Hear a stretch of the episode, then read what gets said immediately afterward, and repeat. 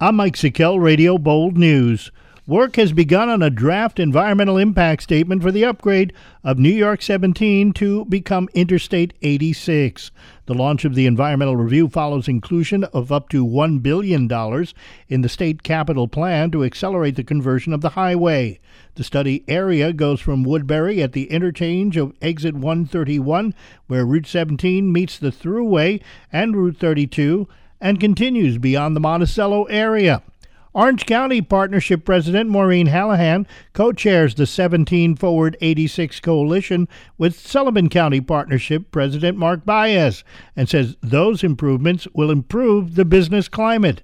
Myself and my colleague Mark Baez, we're in the economic development arena like w- what we want to make sure um, uh, in our respective missions is that there's job creation and that there's companies coming through you know orange and sullivan counties that will sustain our economy and will create jobs. Halahan emphasized the safety aspect of the upgrade allowing police fire ambulance and other emergency vehicles as well as school buses to have a safer passageway the draft environmental study will build on the completed planning and environmental linkage study and assess conversion of the highway in Orange and Sullivan counties.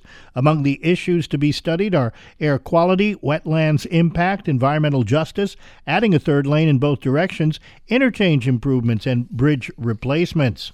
Sullivan County's Department of Public Health earlier this week announced that they continue to work closely with the New York State Department of Health in response to the detection of poliovirus in wastewater samples. Public Health Director Nancy McGraw says her department is ramping up efforts to make sure children are fully vaccinated for polio. Children get a series of vaccinations for polio, just like many other childhood vaccinations, but this is particularly important because of the the wastewater surveillance, which means that it's circulating in the community. We just want to make sure that we have a high vaccination rate. Public Health offers immunization clinics the second Tuesday of each month. Complete information on guidelines and vaccine information can be found on the Sullivan County website public health page.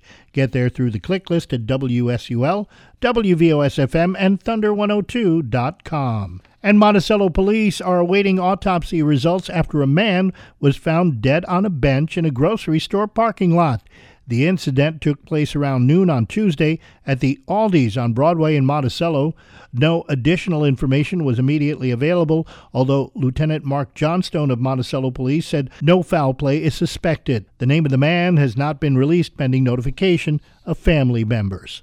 That's what's happening. I'm Mike Sikel, Radio Bold News.